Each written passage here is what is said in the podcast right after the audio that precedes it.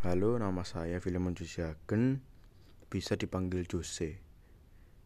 Kita akan memulai dengan sebuah pertanyaan. Berikan penjelasan Anda mengapa musik yang diturunkan dari generasi ke generasi bisa menjadi identitas budaya suatu daerah.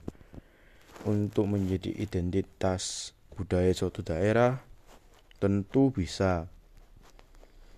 Ada beberapa lagu dari Jawa, seperti contoh Gundul Pacul, Lir Ilir, Jaranan, dan masih banyak lagi.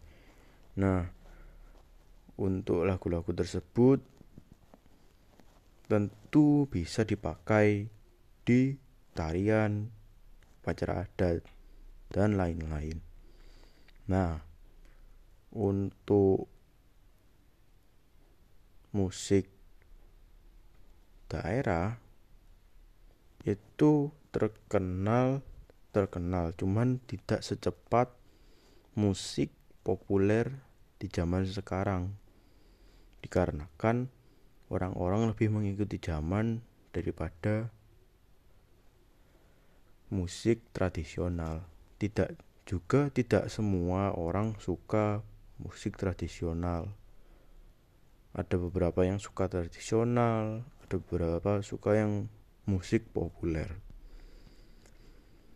Karena perbedaan tersebut, adanya perbedaan waktu dalam terkenalnya lagu-lagu tersebut.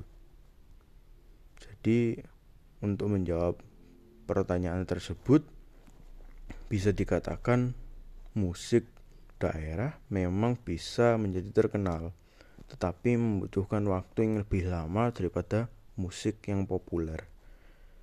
Sekian dari saya, maaf kalau ada yang salah. Terima kasih.